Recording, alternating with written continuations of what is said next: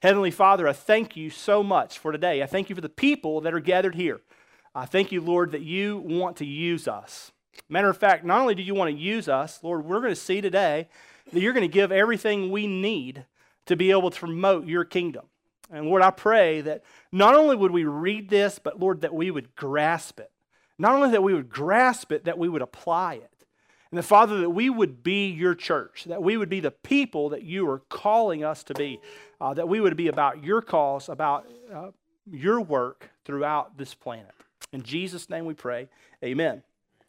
So in Ephesians chapter 4, uh, we're going to see what God is doing, and Paul is writing to this church in Ephesus, and uh, he's going uh, to discuss a great deal about the church, particularly in verses or chapters 2, 3, 4, and so on. Um, but last week we did, we looked at, you know, uh, what is the church? What, what is this group of people? And today we're going to see does God supply all of our needs? Does He take care of everything we need as the church?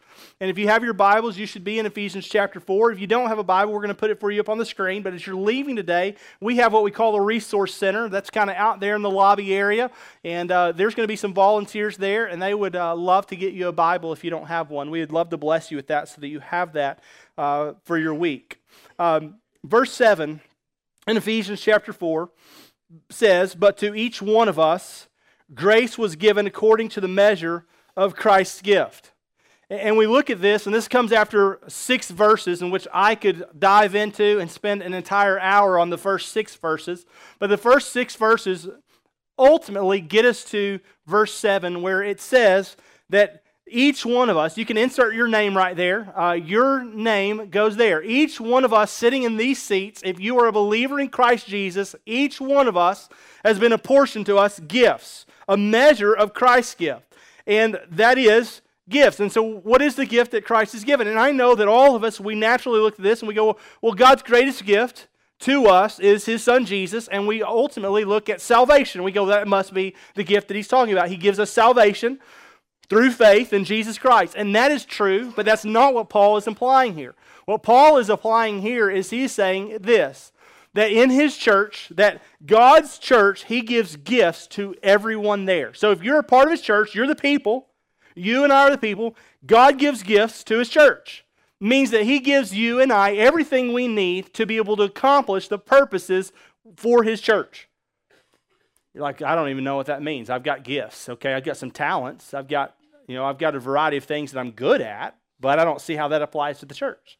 No, what we see through a variety of texts, and this one supports it, is that throughout the body, God has apportioned to people different gifts. They're called spiritual gifts. And spiritual gifts, they are not for everyone, they're for His church. They're for people who have given their lives to God by faith in Jesus Christ. And when you give your life to Him, then what He does is He takes you and He makes you a part of the vine.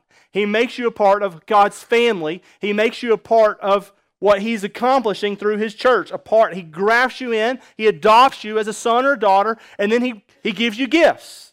And those things are spiritual gifts. And there's a list of them in Romans chapter 12, uh, verses 3 through 8. There's another one in 1 Corinthians chapter 12.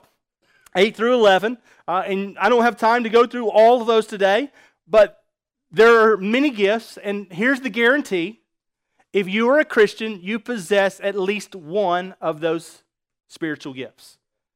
Many of you will, will possess two or three of them, and you'll see that you are stronger in others than, than some other people around you. Well, here's the idea there are some of you in this room that you're kind of behind the scenes people. You really don't you don't want to real focus on you. You don't really like the spotlight. You're kind of a pinky toe. You know what I mean? And and you're like, hey, I'm fine with being in the background. I don't have to have any real uh, notoriety or success. Give me a little pat on the back every now and then. And other than that, I'm good. There are some of you that you're the voice. Like you want to speak, you want to teach, you want to uh, you want to really be a part of what's going on. And, and there are some of you, you exhort truth and you teach, and, and that's a great thing. That's a gift from God. There are some of you that you're compassionate and you have the gift of mercy. I don't really have the gift of mercy, okay?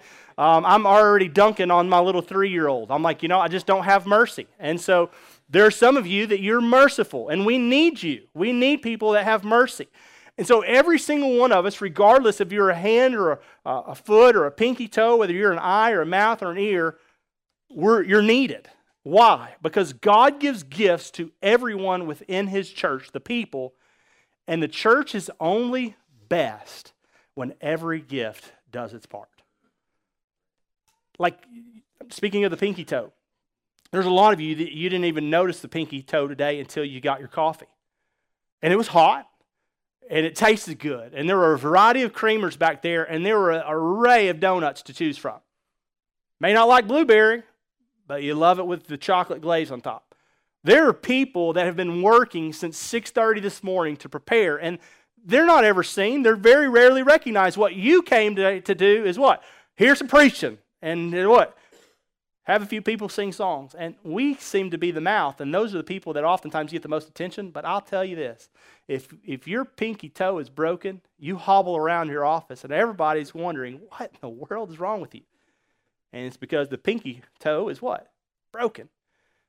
Every part matters. And here's what you see right here in Ephesians chapter 4, verse 7. Every part matters. Every part is essential to the building up of his church.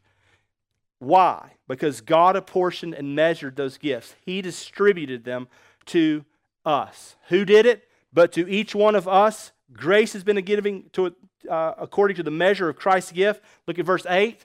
Therefore, it says, when he ascended on high, he led captive a, a host of captives. And what?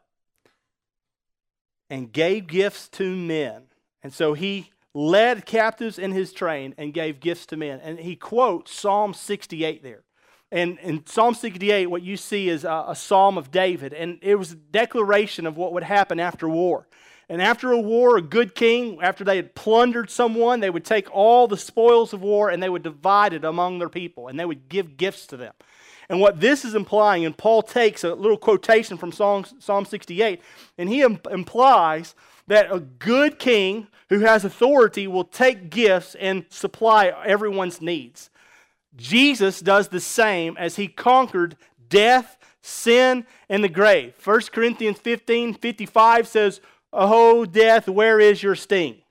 There is no sting of death. Why? Because not only did Christ overcome death, sin, and the grave, but when he did it, he also became the authority in giving gifts to his church.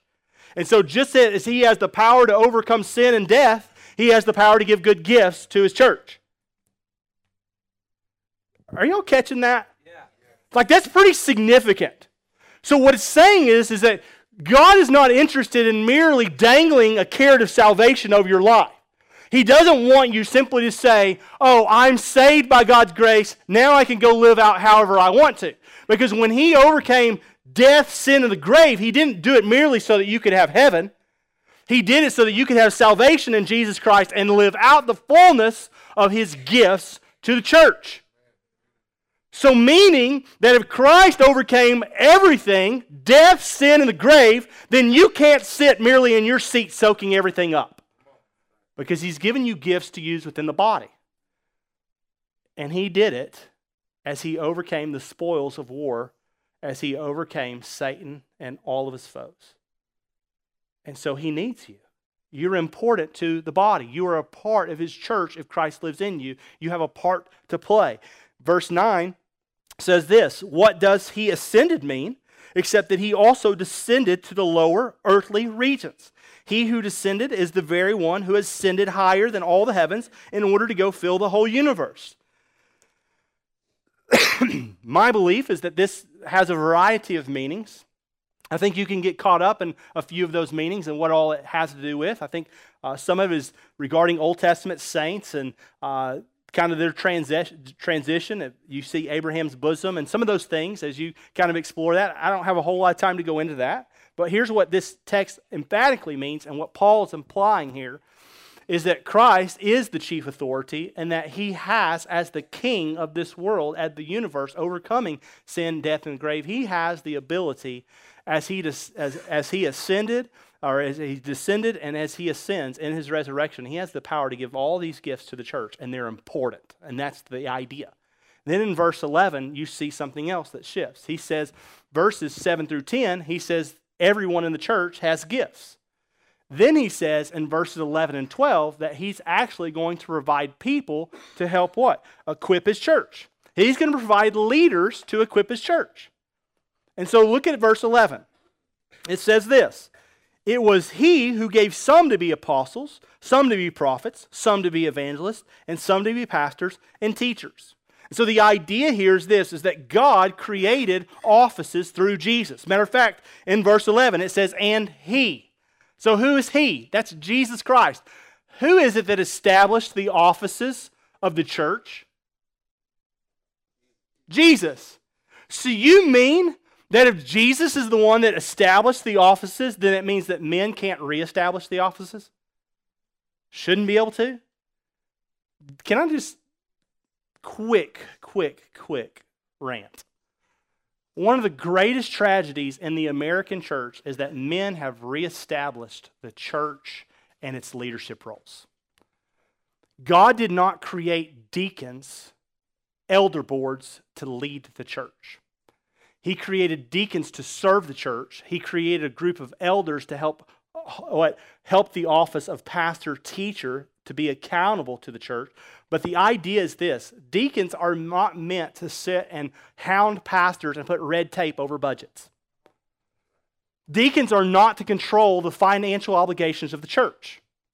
Deacons are not supposed to run pastors off because they don't agree with everything they do, or essentially don't agree with how they would run the church. Because here's what I know if God called you to be a landscaper, He wants you to landscape well for the cause of the glory of Christ. Amen? If he called you to be a coach, then he wants you to coach kids in life or in basketball, in Jesus, or in softball, in Jesus, or in football. If he called you to be a doctor, he wants you to not only provide for the medical needs of people here, but he also wants you to show what? Point to the very doctor that can take care of all needs. If he called you to be a pastor, he wants you to lead within the church. The question is, is did he call you to be a pastor? Or did he call you to do something different? And so what's happened in our churches is, is that we've taken the offices that Jesus established and we've rearranged them. And when you rearrange the offices that Jesus established, guess what? The church will not function correctly. You may not know it, but it won't function correctly. I could give you a variety of churches that I've seen over my tenure in ministry. It's not extensive, but I've been in ministry for about 15 years.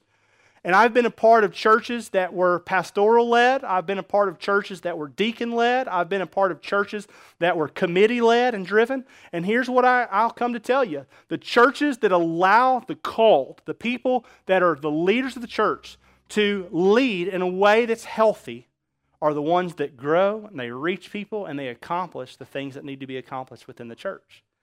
The ones that red tape pastors and, and their staffs and leaders are the ones that they bicker and they fight, and they would rather, rather skirmish on inessential issues rather than what? Make God famous over the essential issues. And so the question is, is who established these offices and what are these offices for? Well, Jesus established them. And so he says there are some that are apostles. The apostles were guys that were sent out. Some as prophets. Those are the ones that proclaim God's revelation.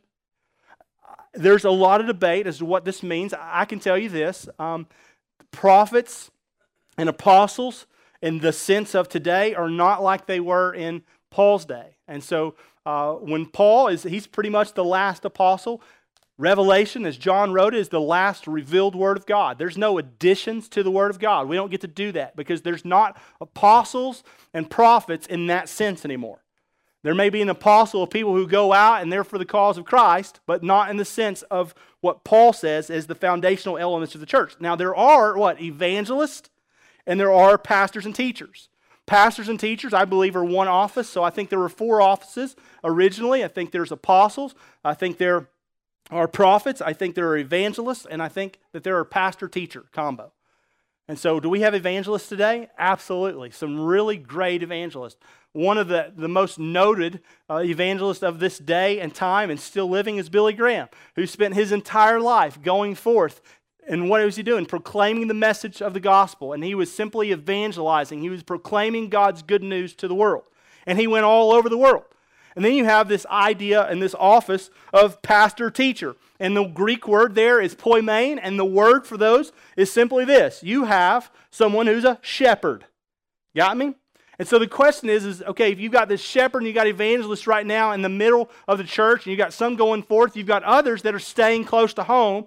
So what is their role? If God's given gifts to everyone in this room that's a believer in Christ, and then He's created the offices and established them for His purpose, what exactly should a pastor, teacher be doing? What exactly is our role? Look at it. It says, verse 12, He's established these offices for the equipping of the what? The people. In the New American Standard Version, or um, New American Standard, um, it says uh, that it's the saints. He's equipping the saints. You and I, if you're a believer in Jesus Christ, you're a part of the church. You're people or you're saints. And I know that many of us in here are like, oh, no, I'm no saint. I get, and I get it. I know, like, we have a very difficult time regarding ourselves as saints. But what the Bible tells us is that as believers, we are a royal priesthood. We are a holy people, that we have been chosen in Christ, that we are growing up in Christ. And we're not a saint because we have our life together, okay? Because if there's not many of us that we feel like we live as Mother Teresa did, you know? There's not many of us who are going to sell all of, all of our possessions right now and just go live among the poor the great news is, is that you don't become the people of God or a saint of God because of what you've done. You become a people of God or a saint of God because He takes your sin and places on the burden of Calvary on Jesus shoulder, and, and then He imputes Jesus and His righteousness to you. That's what makes you a saint.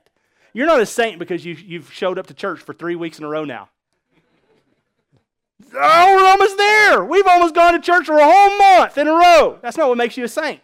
What makes you a saint is that you were once a sinner and you've been set free from the law of sin and death, that you've been given new life in Jesus Christ, that He lives in you and among you, and He is your God and you are His people. He's adopted you into His kingdom, and He's living in you and among you, and He's equipping you through His offices, through pastors and teachers. And so, oftentimes here, this is one of the common complaints I hear about Stone Point is that y'all's standards are too high.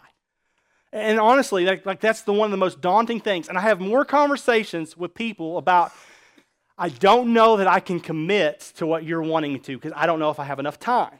That's the comment. Like that is, I do more lunches, more conversations, not on salvation, not on biblical beliefs, not on statement of beliefs, but you guys seem to require a lot. You want us to connect to God in a personal relationship, follow in baptism, and be connected to the body on a weekly worship habit. You want us to assemble together weekly. Yeah, that, that's right. That's what the Bible says.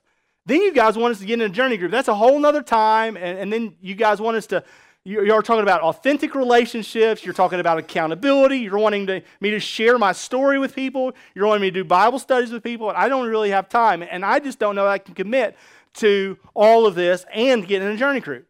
Because that's not all. Y'all also want me to serve. You want me to find a place and serve. And I don't even know where to serve. I don't, I don't know how to make coffee. I don't even like coffee. I don't like donuts because I'm a vegetarian. Okay, fine, that's great. I don't like kids. What do you like? I love Jesus. Okay, well, help us park a car. Help us say hello to someone. You're like, I just don't know if I have time. I mean, it's just a lot, it's demanding. Because not only that, y'all want us to go about inviting people, and I don't even like talking to people. What do you like? Because Jesus says that we're the hope of the world and that people ought to be attracted to us. And not only that, but he says, I'm giving you gifts to use in the body. And the body is essential to making Christ famous. He is so concerned with you he is so concerned with you not staying where you are that he even gives pastors to help equip you and not let you stay where you are. And oftentimes, listen, I think if we're not if we're not if we're not careful, I think we look at it and sometimes we're greatly offended because you keep hounding us about making steps forward. Can I explain something to you? The reasons our standards are so high and the reason we keep hounding you, the reason we keep asking you to get plugged in is because we are the equippers. I am, listen, I have one job to do, and that is to equip the people, equip the saints. Why? Look at it. For work of service. Like my job, like I, I know that sometimes as shepherd you wonder what my job is. My, my job is not to beat the sheep, okay? Because we think of a good shepherd, like sometimes just hitting the sheep over the head, right? And oftentimes you may feel that way. Like, I mean, some of you, you came from a good old Baptist church, you know, and you didn't feel good about yourself unless they just totally yelled at you, demeaned you. You walked out of church and you felt about an inch tall and you were like, praise God, that must have been good because they yelled at you and yelled at you, and you're like, oh, that's what I need. I just needed a good old whooping, you know? But you remember what Jesus said to, to Peter? He said, feed my sheep. And so the goal is not to beat the sheep, it's not to guilt you into something. The goal is to feed you so that you're equipped to do all good works for Him. That's the goal. And so the reason we feed you, the reason that we want to get you plugged into work of service is for the building up of the body of Christ. So let me ask you a question Does your role matter? Yes. Do the gifts that you have, do they matter? Yes. Do you oftentimes look at yourself and wonder, I don't know that I really have gifts. And as our church grows, I feel kind of lost. I kind of wonder, is there really a place for me? Yes! If you're having a difficult time finding your place, will you come see me after this service? I will make a list of anybody and I will make it my business this week of making sure you get plugged in. Need a journey group? Come see me. Want to find a place to serve? Come see me. Matter of fact, if you want to find a place to serve, here's something we're doing next week. Next Sunday afternoon at 4 o'clock, we are actually going to equip people to get into serving within our body. We're going to have a, a, training for all areas of our service. If you want to get in, plugged into that next weekend, 4 o'clock on a Sunday afternoon, come and be a part of it. Okay? Pastor Brian, he's going to lead this training. His one job here at our church is to connect people in service, meaning he wants to get people plugged in using your gifts. You go, Well, I don't even know what my gifts are. Well, hey, that's good. We have an assessment that will take about an hour of your time. I know it's challenging in an hour. I don't have an hour. Yeah, you do. And at the end of that hour, you'll know your spiritual gifts and how they should fit within the local body of the church. We do that. If you want to be a part of that, then hey, don't miss that next week because that's how we equip you to serve for the building up of the body of Christ. Got it? So, God, hey, He gives gifts to everybody and He gives leaders to help equip you in those gifts. Yes? Then look at verse 13 through 16 because this is what He wants. God desires for everyone that has a gift and is being equipped in the gift to do their share. That's what he wants. Get this. Do you know how we measure the standards of a church? Here's how we measure them. And, maybe I'm wrong, but this is how we oftentimes measure the standards of a church. Did he preach a good message? Was he on point with the Word of God? Could I agree with it all? Was the music good? Did it fill me up? Did I leave with kind of a warm feeling in my heart? Can I go back? Did they welcome me? And those are all really good things. But I promise you this today, God is not looking down on us saying, man, golly, that band, they got off key one of those songs. And it, praise God, he's not concerned about that. And they never get off key anyway, right? Because they, they do such a great job using their gifts. But here's the thing he's not up there going, man, Brandon, I think you really should have really should have exegeted. Some of you are like, I don't even know what exegeted means. You should have really made that point a lot more clear. You know what God is most concerned about, according to what Paul's writing? He is most concerned and he looks at the church based off of this standard. Not the standards that you and I have created in our culture, not whether it's pastoral led or deacon led, not whether or not the people have the power or the pastors have the power. That's not how he looks at the standard. The standard is is are each person in the body pulling their weight? Are people there doing their share? The churches that were most effective and the ones that weren't warned in Revelation are the ones that were effective all the way across the board. The ones that were warned were the ones they might have had good pastors, but their people weren't doing what they were supposed to. It might have been good church overall. They might have been compassionate and caring, but they were lukewarm in their faith. And when it came to essential doctrinal issues, they were easily led astray. And so, what is it that God's most concerned about? God is most concerned about you and me as parts of the body. He says, I'm giving you a gift. I expect you to use it. I'm going to give you pastors and shepherds to help bring you along the way so that you do your part. And he's more concerned about you doing your part than watching someone on TV. Matter of fact, this would beg the question can you really be honoring God within His church? Pick whichever one in terms of local bodies, but can you honor the universal body of Christ, the church, by simply watching TV and enjoying church at home? My argument would be no. And the reason why is because you have no real shepherd, you have no real equiper, and you're not being able to use your gifts while you sit on the couch. And you're like, yes, I can. I am drinking my shake, and having my coffee, and I got my Bible right there. I'm using all the gifts I got. I got my own hospitality at home. No, no, no. That's not how it's It's meant for the building up of whose body? Christ. And so look what happens in verse 13. It says this. He does that to prepare people, God's people for works of service so the body of Christ may be built up until we all reach unity in the faith and in the knowledge of the Son of God and become mature, attaining the whole measure of the fullness of Christ. He says, It is when you know the standard of which God lives by. We talked about it last week briefly. We live by a code. There is a certain standard that we live by. And the reason that we attain to the full knowledge of God, the reason that we have a code, the reason that we're equipped is so that we what? Attain to the unity of faith. What is the unity of faith? And see, many of us, we go, well, you don't fight and bicker in the church. No, that is important, but that's not the unity of the faith. Here's the unity of faith. The unity of faith is this, is that God has given you fixed points that are called truth. And the question is, if somebody asks you what is truth today, somebody would say, well, I don't really know what truth is. Because when it comes to philosophy, we're sending our kids off. There are many right now that are freshmen in college, and their eyes are about this big because they've just run in in the first week of a philosophy professor that's given them six different books to read, and every single book that they read will actually contradict the book before it and the book after it. And they're wondering if I'm to believe philosophy in this day, do I take on the, the beliefs of Plato, in which he says, gather all the knowledge from men that you can, and then make a logical conclusion? Is that the goal? That you would believe in this relative truth that it doesn't really matter what they say or what they say. It doesn't really matter what anybody else says because in this day and age, I've got to determine what truth is for me because that's relativism. And so, what God is saying is to uphold to the unity of faith is that you would have a fixed point. You know, it's not ironic that God has actually fixed some points in the sky. You know, there are some stars that you look at and they never move. There are some constellations that every time you walk outside, every evening that you look up, the Big Dipper is going to be right where the Big Dipper always is, isn't it? Little Dipper is going to be not too far below it, right? Every time.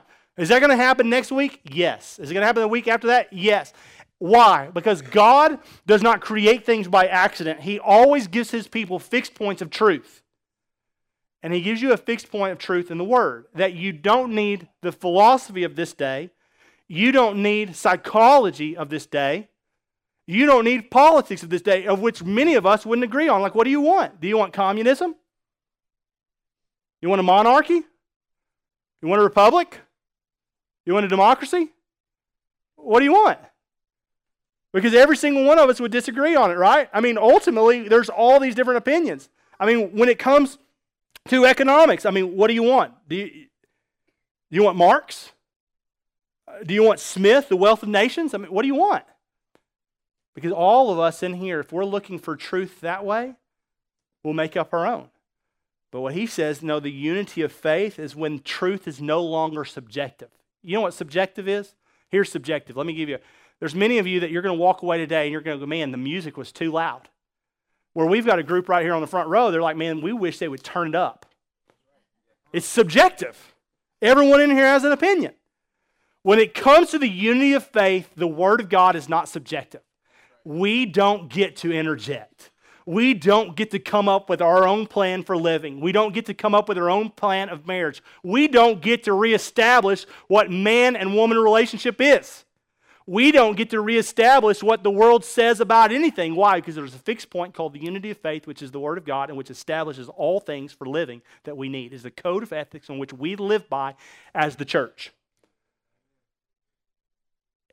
And here's the interesting thing God cares about how much you know about the church and about His Word. Why? Because there's many of you, look, as it says, okay, that are needing to become mature, attaining the whole measure of the fullness of Christ, meaning that you need to look more like Christ than what you do now. And many of us, we're being tossed, as what Paul says look, then we will no longer be infants or children, tossed back and forth by the waves and blown here and there by every, way, every wind of teaching and by the cunning and craftiness of men and their deceitful scheming. He goes, There are many of us that we look more like children in our infancy than we do mature Christ followers. The tragedy is, that many of you have been in the church for 30 plus years and you don't know God's word. Matter of fact, as soon as somebody says, Hey, I got this atheist at work, you shudder. You're like, Oh, no, an atheist. Can I explain something to you? An atheist doesn't know what they believe. An agnostic doesn't know what they believe. They have no real fixed point of truth. And so, a mature Christian growing up in the knowledge of God, guess what? When you have a fixed point of truth and you can go, no, I respect your opinion very much. But when the Bible says this, and then you can prove that not only does the Bible say that, but the Bible is true, that there is no point of science, there is no point of archaeology that could disprove this one book right here, then guess what? You can count that as a fixed point of truth and which grows you up in the knowledge of God's Word. The problem is that we don't know it. We don't live by it because we don't know it. And the parts that we really don't like, they don't fit into the own, the own knowledge of truth that we've created for ourselves. And guess what? We disregard, don't we? Anybody ever done that? Okay, they say don't lie in church, okay? So that Yes, it's easy to do. And so we're tossed here and there by the waves of deceitfulness. Why? Because we're children and we're not mature. Do you know why? You and I, as parents, protect our children? Because children are naive. Yes? When the ice cream come ice cream truck comes down the street, guess what? They are ready to bolt, don't aren't they? Yeah? Yes, they can hear it coming. Let's do, let's go. Let's do this. And in that moment of seeing and hearing an ice cream truck coming, they disregard every other thing you've ever said because they've got their eyes focused on one thing. And so they need your protection and they need your discernment because in that moment, when their eyes get really big and they hear the sound, they can just begin to salivate because they can taste the ice cream in which they're thinking of.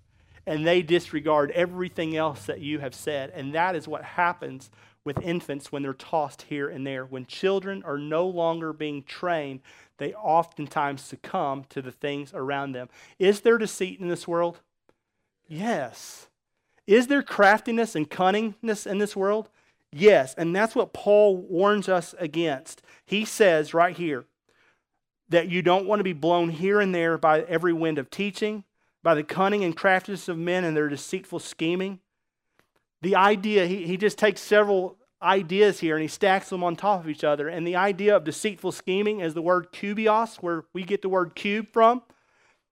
There might be something that you remember playing if you were back in your gambling days called dice. And you throw a little cube. That's the idea. The idea is, is that you would do everything you can to win in your deceitfulness. And what the idea of deceitful and crafty and cunning people is they give you half truths. They give you enough evidence to, to, to draw you in, but they can never give you concrete evidence or proof. What they hope is, is that you're not on your A game and that you succumb to the things around you. That's the idea. And then it says, and deceitful scheming. And the deceitful scheming, the word there is the word methodia. Methods, they use a variety of methods. They use sleight of hand. They use illusions. They don't want you to see. They use what? Smoke and mirrors And that's what oftentimes when we're talking to people about their faith, they use smoke and mirrors. They give you just enough to confuse you. And if you don't have a fixed point, a constellation in your life called the Word of God, then you'll easily succumb to whatever it is they're, t- they're telling you. And that's as what Christians, mature people in the body, using our gifts and being equipped, we ought to be able to stand firm.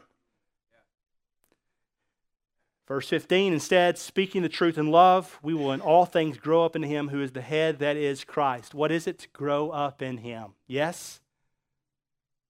Yes? Grow up! That's the idea. Grow up in him.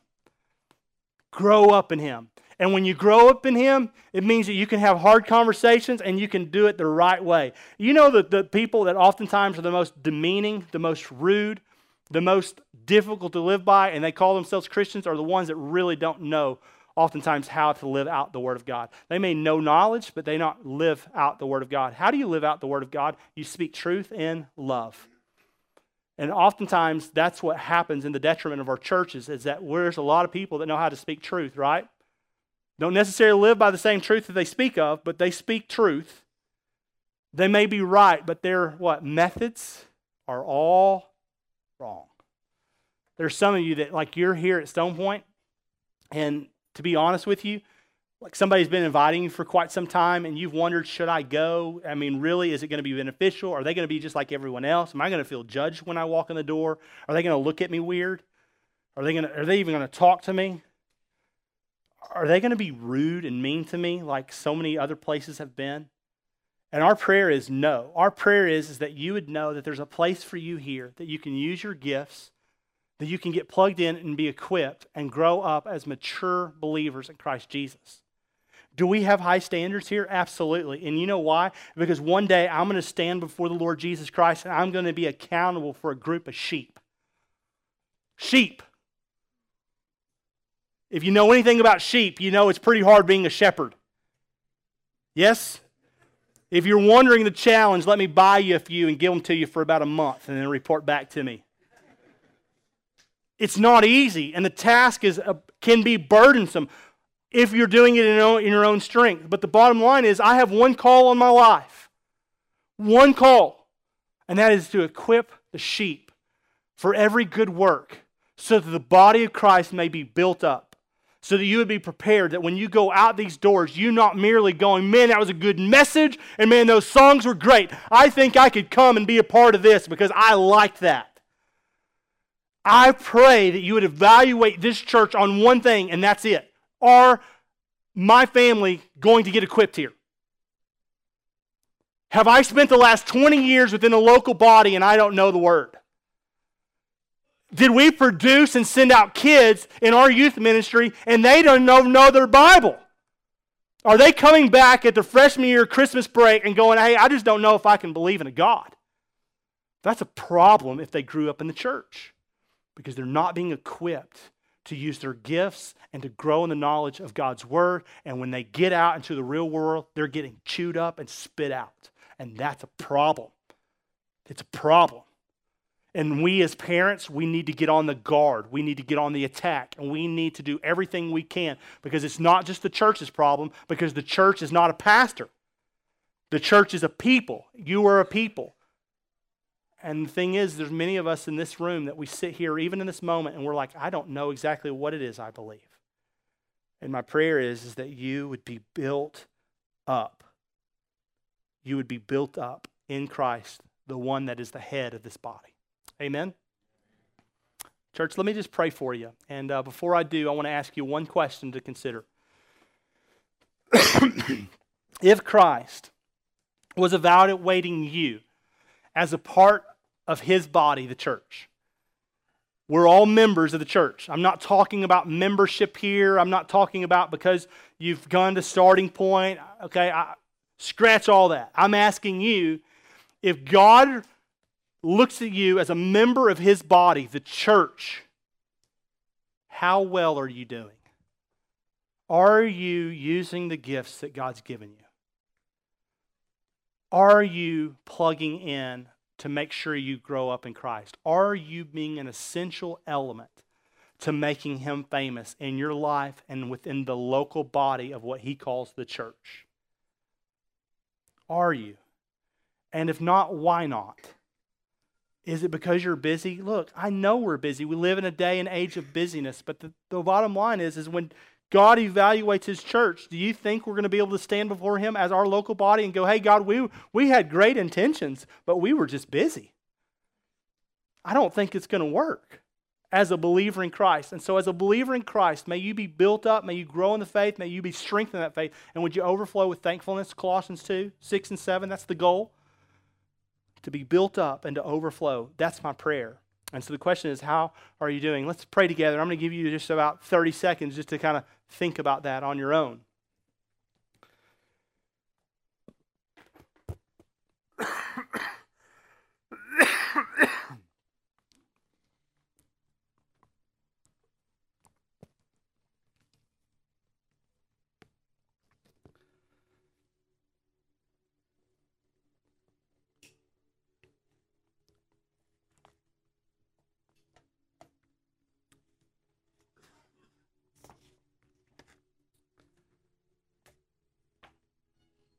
Father, you have created the church, a people led by you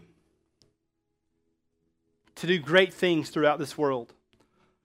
A world that's oftentimes led astray, that has no fixed point of truth. A people throughout our planet that's gathering information to make up a finite conclusion of what they believe truth is. And Lord, we cannot, as finite people, people who are flawed and messed up, we can't define truth. Truth has to be defined from you, a God who created all things. Not only did you create all things, but you create all things to be used for you and your glory. And Lord, one of those things that you established and, and helped create was the church. And when you overcame death and sin and the grave, when you took away the sting of death, and you gave us victory through the hope of Jesus Christ, you kicked off and you established your church, an organism in which you love. You gave your life for it. And you set aside your people, a nation called Israel, and you, you raised up a ragtag bunch of imperfect people called the church. And your goal is to equip us for every good work. You've given us gifts. You've given us leaders to help us grow in those gifts. But Lord, ultimately, you're concerned with how are we holding up? Are we unified in our faith? Do we know truth? Are we growing in the knowledge of God's Son? Are there a standard in which we become a mature man, a measure of stature in the fullness of Christ? Are we just being tossed about? Are we looking more like mere infants or children? Are we naive and are we easily led astray? Or do we stand firm? Lord, my prayer is, is here we would be known for high standards and for standing firm. God, I pray, I pray, I pray, I beg you, Lord, that we're not known for charismatic sermons or for good music. Because, Lord, if we hear a good sermon and a few songs, but yet we're tossed here and there by every wind of doctrine, then, Lord, we've missed the mark. And so, Lord, may we not miss the mark, but may we grow up in all aspects. May we look like you. May we be a mere reflection, a mirror of Christ Jesus. Lord, help us. Lord, help us. Lord, help me. Lord, help our leadership team to equip people to look like you. May that be our goal. May that be the very heartbeat of this body.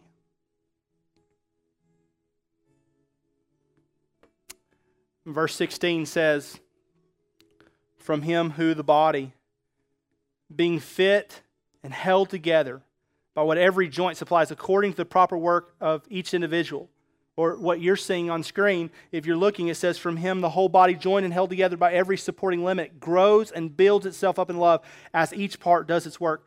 The goal of the church is that every part does its work. And that, my friends, is the goal of this body, that every part would do its work.